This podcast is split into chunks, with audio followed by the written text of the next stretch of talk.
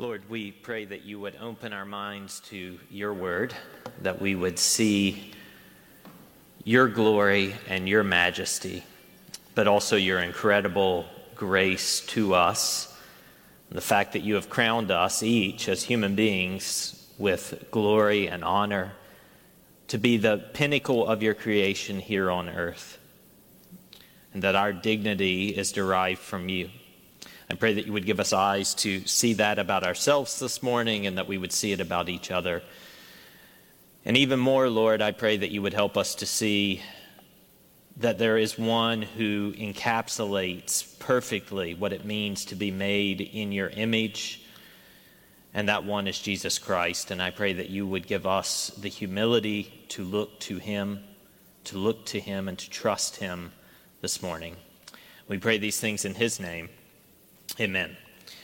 Well, this morning we're back in the Psalms, and the previous Psalms, especially 3 through 7, have been Psalms of lament, Psalms of dealing with enemies. They've struck this sort of negative tone in a way.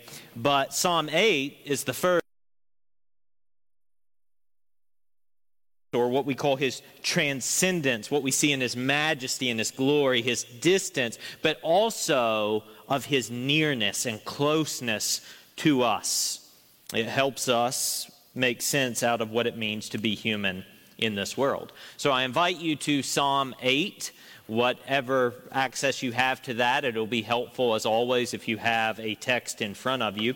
Psalm 8, whether that text is electronic or a hard copy. And one of these days, we'll be able to have Pew Bibles again when we're not worried about viruses lingering on them and such. But that day is coming. I'll give you just a moment to turn there to Psalm 8. I don't hear too many pages rustling, which means we've all gone to technology and you're clicking away, and I can't hear it. If I hear it, it's a problem. You realize that. If I hear the clicking on the screen, that means you're doing something wrong. All right, so, Psalm 8. Let's begin in verse 1.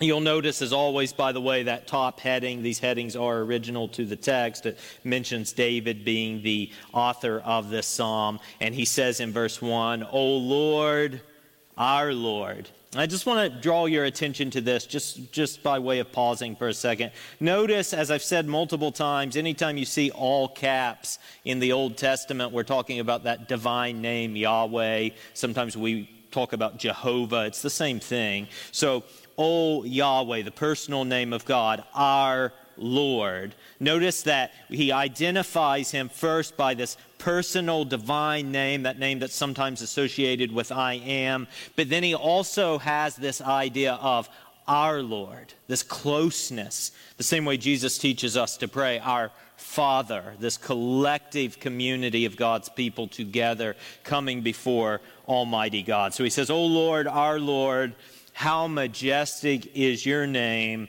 in all the earth. You have set your glory above the heavens. Now, look at the brackets here. If you jump down to verse 9, you'll see that this psalm is bracketed with verse 1 and verse 9. It's like bookends. O Lord, our Lord, how majestic is your name in all the earth. And then in verse 9, you see that exact phrase repeated, O Lord, our Lord how majestic is your name in all the earth. And that's a poetic device, bringing us back. So it's sort of a way of framing the entire psalm and helping us see the world through this lens of God Almighty, whose majesty fills the whole earth. And we have to understand everything in the psalm and everything about life and everything in this world in light of that central fact that the Lord's name is majestic in all the earth. Now, the next question is what do we mean by the name of the Lord? When the Bible uses this language of the name of someone, it's shorthand for referring to an entire person, to referring to their reputation or their character. And so, what David means here is your character, Lord, your reputation, who you are, fills the earth. Your majesty fills the earth all of creation bears witness to your reputation and to your character. The majesty of the one true God fills the entire earth. This is why several Christian thinkers have throughout Christian history referred to creation as another book of God's self disclosure or God's revelation. Yes, we have Scripture, and it is in Scripture, first and foremost, where we have the only sufficient rule for our faith and practice. This is alone sufficient to lead us to the true knowledge of the one true God. But once we have Scripture to give us truth, we also have creation which bears witness to who God is. It bears witness to the fact that He is powerful, that He is mighty, that He is majestic. We see this, by the way, in Romans chapter 1, when Paul talks about how God's attributes are on display in his creation. He says God's attributes can be clearly perceived by the things that have been created. And so everything in creation has this mark of the Creator on it. Now, we're so busy in our modern world that we have trouble doing what David talks about doing here. And we all live in this sort of metropolis region here in Richmond, and it's a wonderful place full of convenience, but it's also lacking when it comes to seeing God's creation. The city lights sort of blur the sky at night. The light pollution from that makes it difficult. We see a lot of concrete. We see a lot of buildings. We see a lot of business. And all of those things can be good in another sense. But what David's talking about doing here requires us to stop and to get away from all the busyness and all the noise in order to apprehend the majesty and the glory of God in creation. In order to even write these words, David would have had to sit somewhere under a night sky and ponder the Creator in light of what he's looking at. I had the opportunity two weeks ago to become sort of a mountain man and become rugged. Now, I'm not rugged whatsoever. I hadn't been camping in probably 10 years, but I went to the mountains of western North Carolina below Boone, north of Asheville, and drove up an eight mile gravel road that took an hour to get just to the parking lot and there I would camp with some other men. And it was a great experience. But one of the pinnacles of that moment was on our final morning, we got up at 4 o'clock, which wasn't the good part at all. We got up at 4 o'clock to drink instant coffee. Again, not a good part of the trip. And we hike to the summit of Table Rock, which is the mountain we were staying under. And we made it to the summit in order to watch the sunrise. And it was an experience unlike anything I've experienced because as the sun began to rise, there's almost this processional beforehand where the sky began to glow. It almost looked like the embers of a fire. And the sun still hadn't come. It's like everything in creation was waiting for the sun to come up. And I began to understand, I think, more viscerally what Psalm 19 and other Psalms are talking about when they talk about God and His creation being a display of His glory. And so I, I, just had this moment on that mountain of recognizing creation, but also recognizing the God who brings all of that into being. It's the same when I looked at the, the rocks and all of these huge formations that make me feel so incredibly small. Creation is breathtaking. And you don't have to drive to the mountains. You don't have to go to Boone or drive that six hours away, or even go to a park in order to do what David's talking about. You can simply look out your back door. You can look at the birds in your backyard, or the trees, or the flowers, or the insects. And you might say, well, I only live on a quarter of an acre that happens to be about the size of our lot in the suburbs, right? But, but, but again, there's so much right there that reveals the glory of God. Even insects that you don't want to touch, the colors on them reveal the glory of God. And here's the key to all of this let those things drive you to the worship of the one true God. To see his majesty, his creative spirit in all the earth, to see what David talks about here. How majestic is your name in all the earth. And we could talk about other aspects outside of creation as well, like the common provision of medication and our medical system that we're relying on so much these days. All of that is part of God's good governance in the world. And even in those things, we can see how His majesty is filling the earth. So we don't have to at all limit this to natural creation. We can also think in terms of the way we see God's provision every day for us as human beings in the world. Now, the second half of the verse talks about the glory of God being above the heavens, at least in the English Standard Version, which I'm reading from as usual.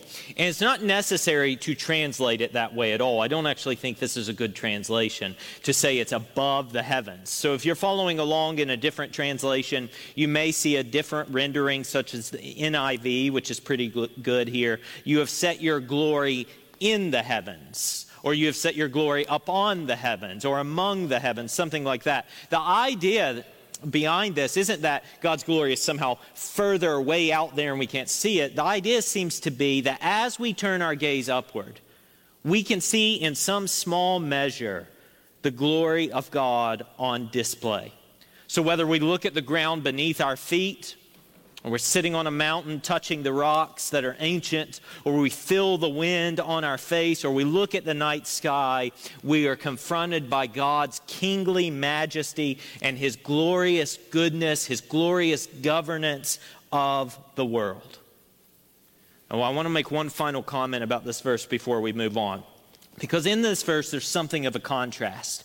How majestic is your name in all the earth? So here we're talking about the place we inhabit, the place we know. But then the next line, the parallel line says, You have set your glory above the heavens. So we have a bit of a contrast. We see the nearness of God in the earth, in creation, but we also see what we call the transcendence, the, the, the, the distance of God in the heavens.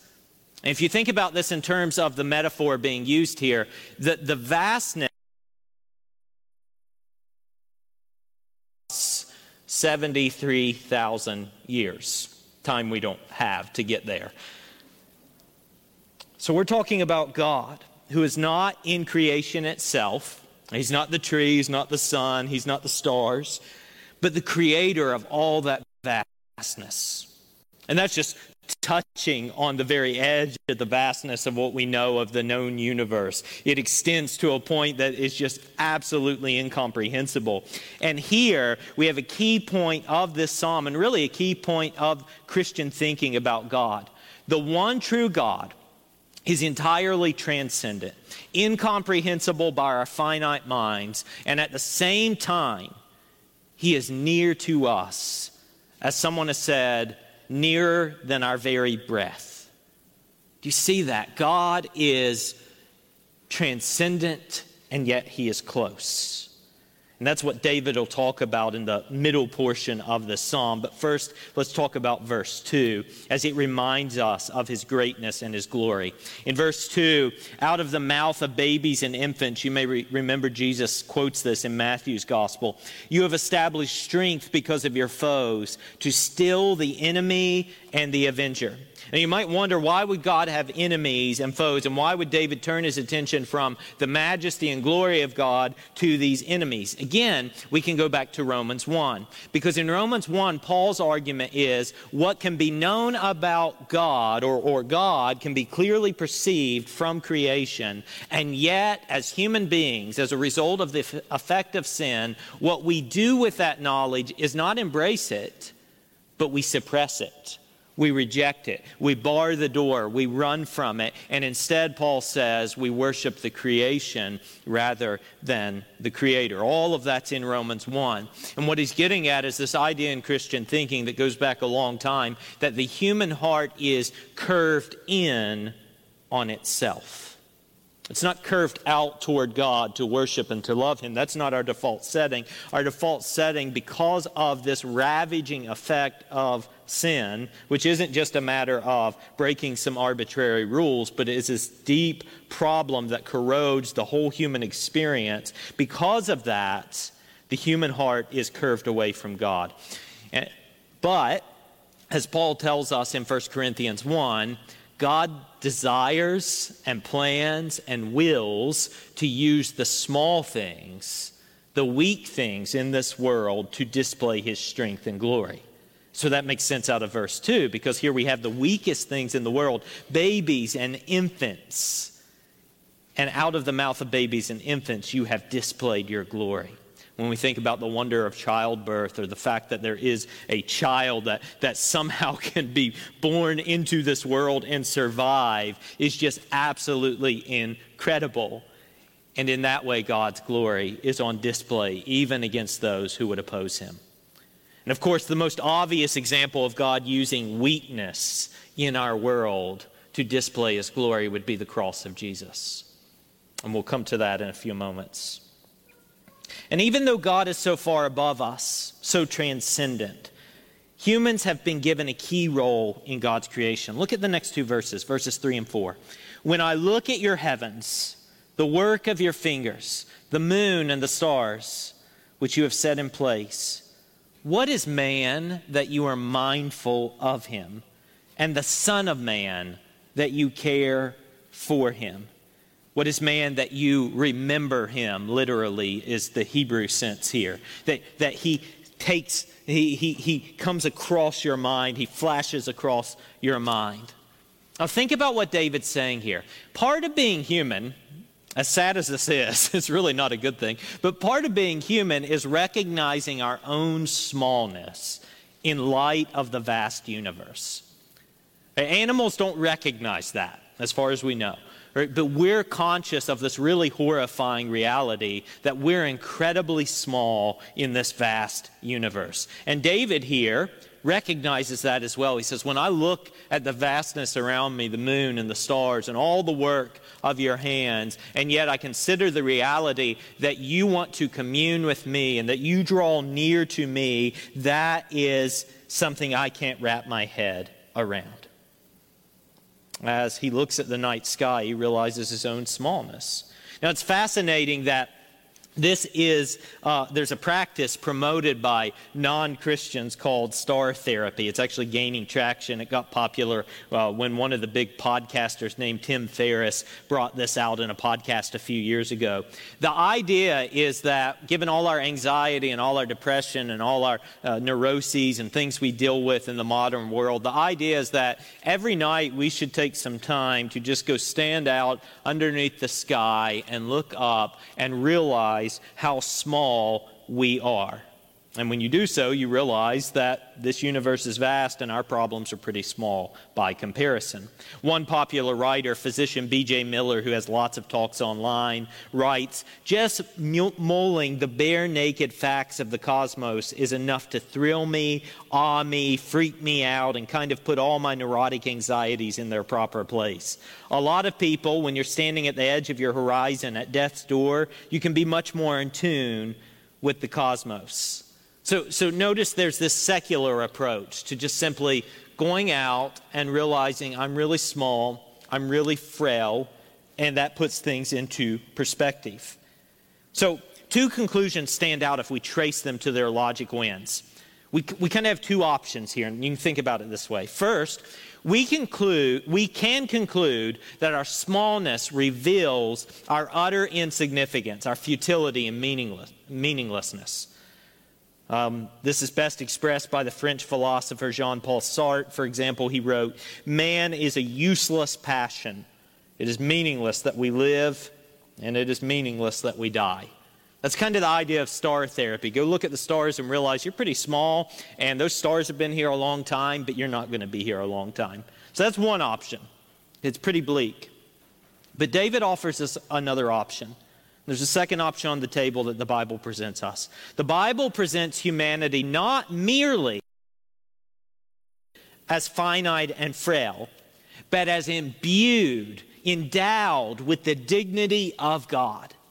Humans are created in the image of God. To be created in the image of God means we are reflections of God's glory in and to creation. Humans, we're told, are the pinnacle of God's earthly creation. Yes, we are small and we are frail, but God has given us a premier place in his. Do you see the difference? One just simply stops at our frailty. The other view says, but there's more to the story. Yes, we're small. Yes, there is a big God. Yes, this is a huge universe. But there is more to being human than simply we're small and frail and meaningless. Look at verse 5.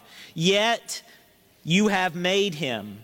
See the contrast? Yet you have made him a little lower than the heavenly beings. So in verses 3 and 4, I look at the sky, I see how small I am, but in verse 5, I realize something else. You have made him a little lower than the heavenly beings and crowned him with glory and honor. That phrase translated heavenly beings may look crazy in your translations because it, it, can be all over the place. It's, it's complicated, it's debated about what it actually means. There's a lot of challenges in it. The most literal rendering is simply God's.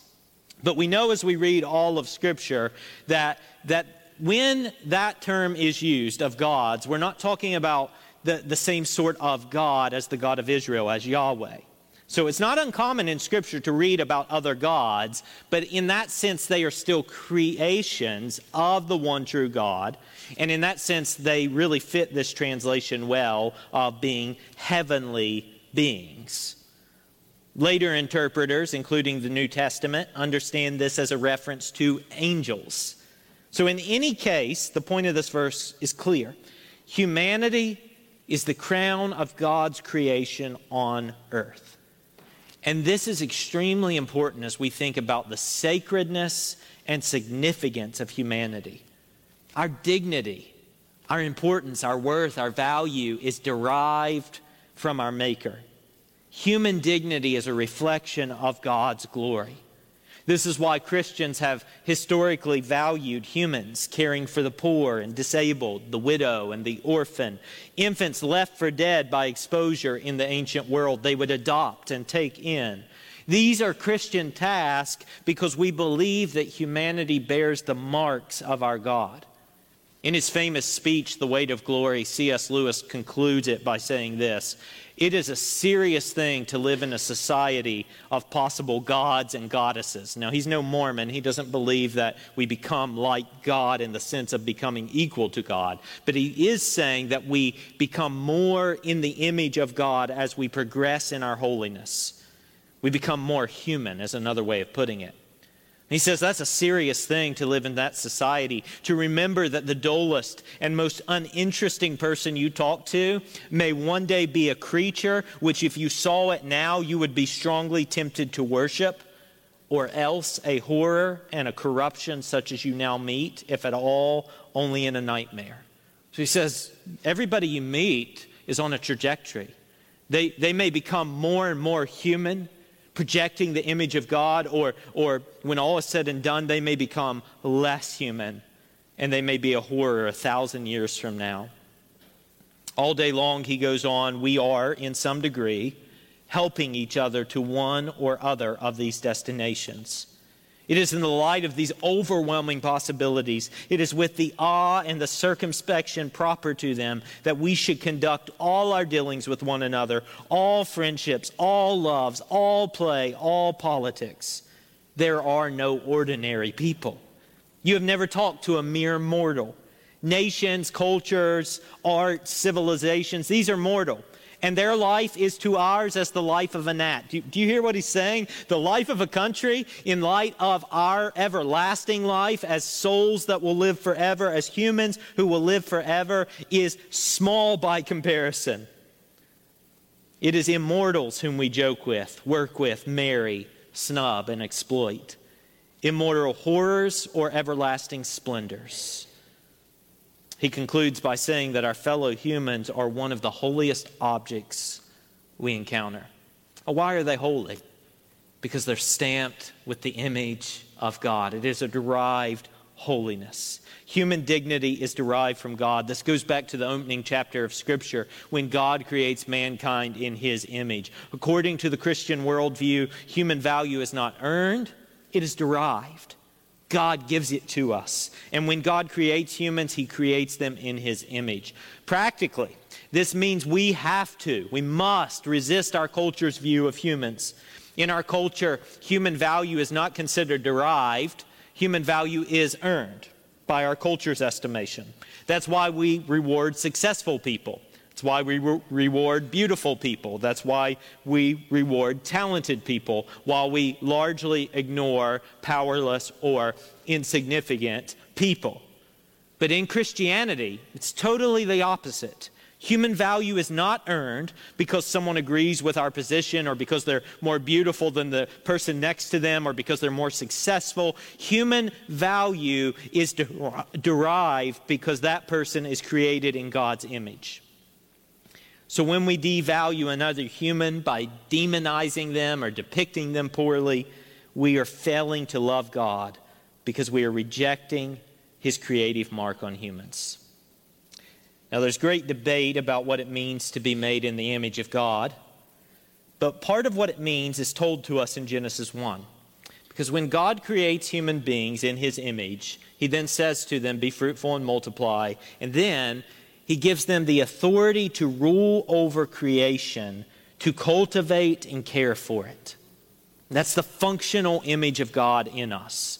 God has given us as stewards what is rightfully his. He's the ruler, the sovereign, and he has extended that right to us. In that way, we as human beings are reflecting God's image in creation. Think of it this way we have been given the authority of the king to steward and to rule in his creation. Look at verses 6 and 8 in our psalm.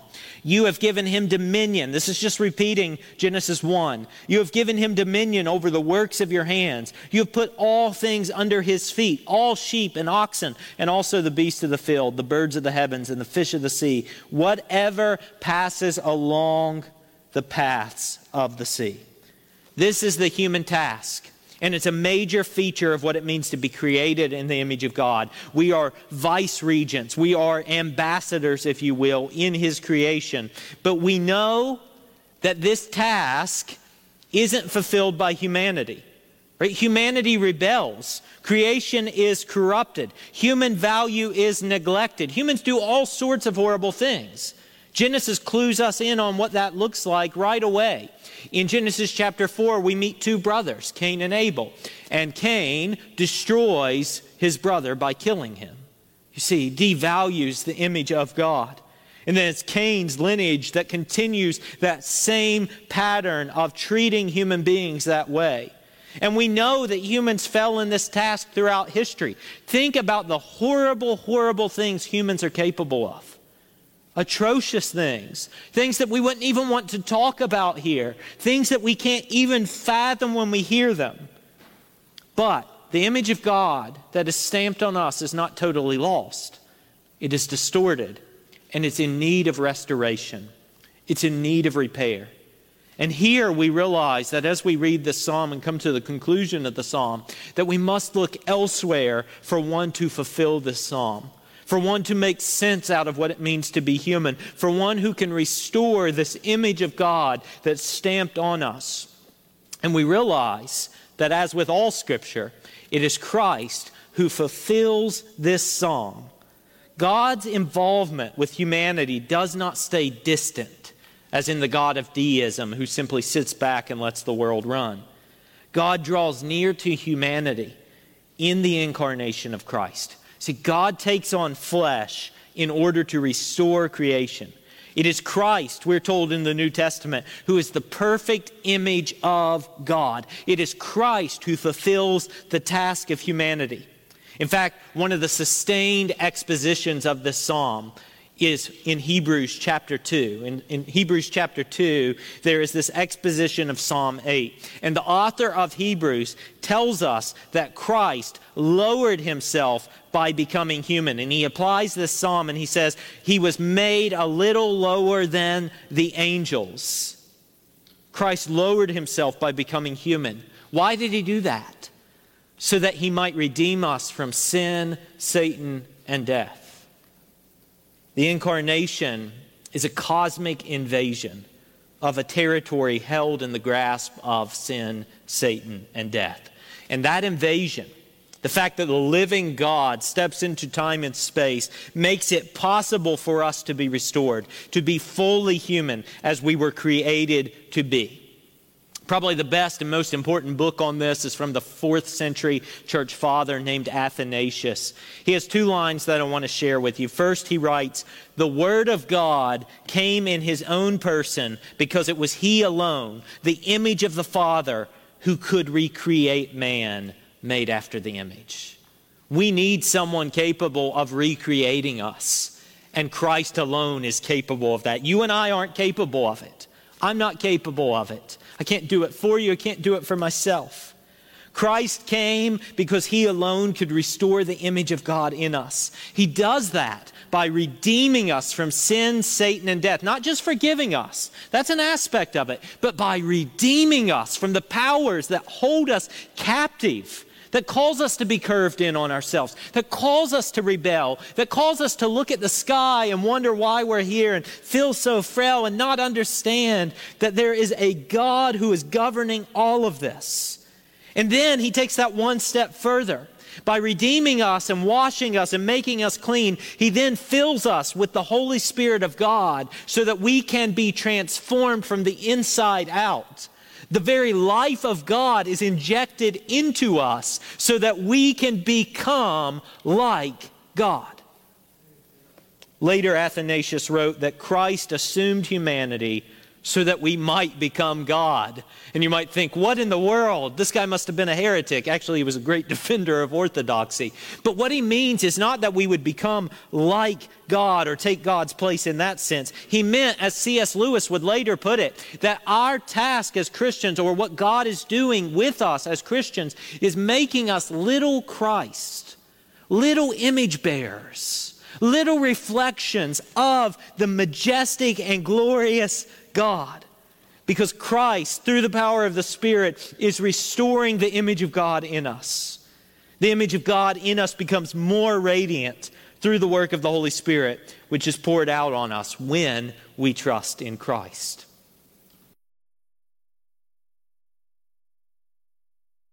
Every religion in the world will tell you that. That is not what Christianity teaches. We've seen how that would go, by the way, if we were trying that we would murder and kill each other like we see in Genesis. And if we didn't do it physically, we would do it as Jesus says in Matthew 5. We would do it in our hearts. And we know it to be true as long as we just think about what happens in here and in here. The gospel isn't even that we go to heaven when we die. It's not, not alone the gospel, though it is supremely true that because of Christ's incarnation, because of his death, because of his resurrection, and because of his ascension, death is no longer terrible. It no longer has the final say.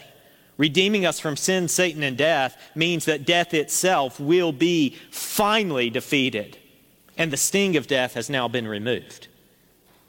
The gospel is that creation is in deep need of redemption, and the living God has acted by becoming incarnate in order to redeem his creation.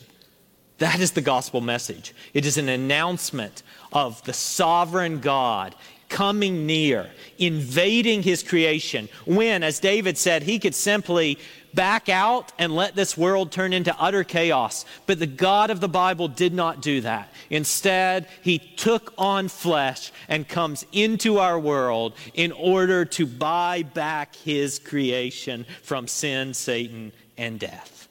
And so, what the psalm calls us to do is to behold the majesty of God in creation. But another way we can say this is that we must behold the glory of God in Christ.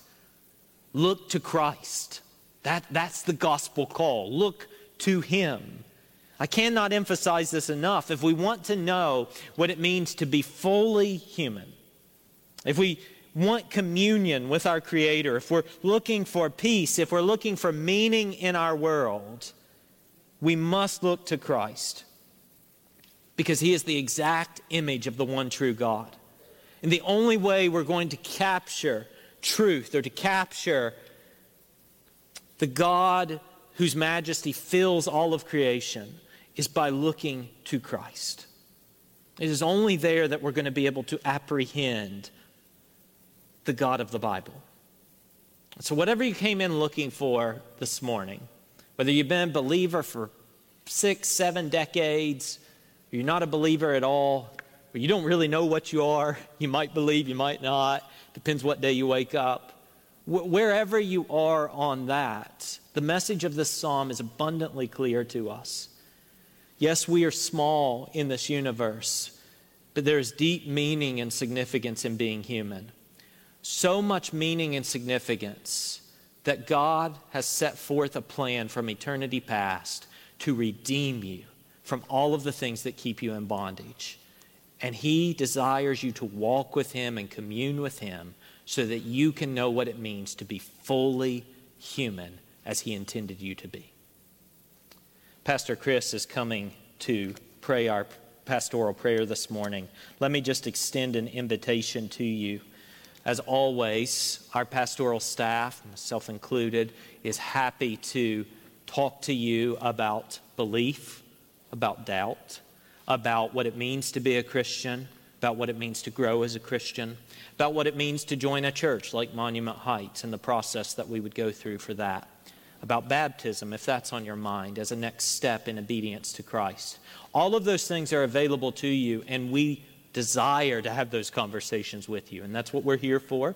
You can reach out to us this week. You can catch us after the service. Um, we'll be standing out front here. Uh, or you can, like I said, send us an email. Those are all available on the website. And we're in the office throughout the week, and we would love to talk with you about that. Pastor Chris is coming to pray for us.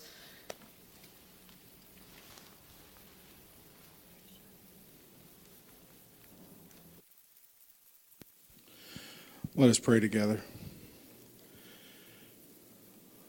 O Lord, our Lord, how majestic is your name in all the earth. Lord, what a comforting message this morning. As we look at the world around us, just with wars and battles and sickness and storms, Lord, whether they're worldwide or whether they're in our own homes. Lord, may we never forget how mighty and awesome and powerful you are. Lord, may we never forget that we need to look to you in all things. Lord, if we've got a storm going on in our life or a storm coming, like our our fellow countrymen down in Louisiana. Lord, may we constantly look to you for your refuge and your strength. Lord, if there's people around us that are sick, may we trust in you. Lord, your word tells us that we need to just reflect your glory in all we do. I pray, Lord, that as we go through the hard times of life or the good times of life, that people around us will see Jesus. Lord, may we never make things all about ourselves. May everything we do point others to Jesus. So, Lord, through these hard times our nation is going through, I pray that we would, as Christians, as believers, that we would truly point people to Jesus. Lord, may you be honored and glorified in all the earth. In Jesus' name, amen.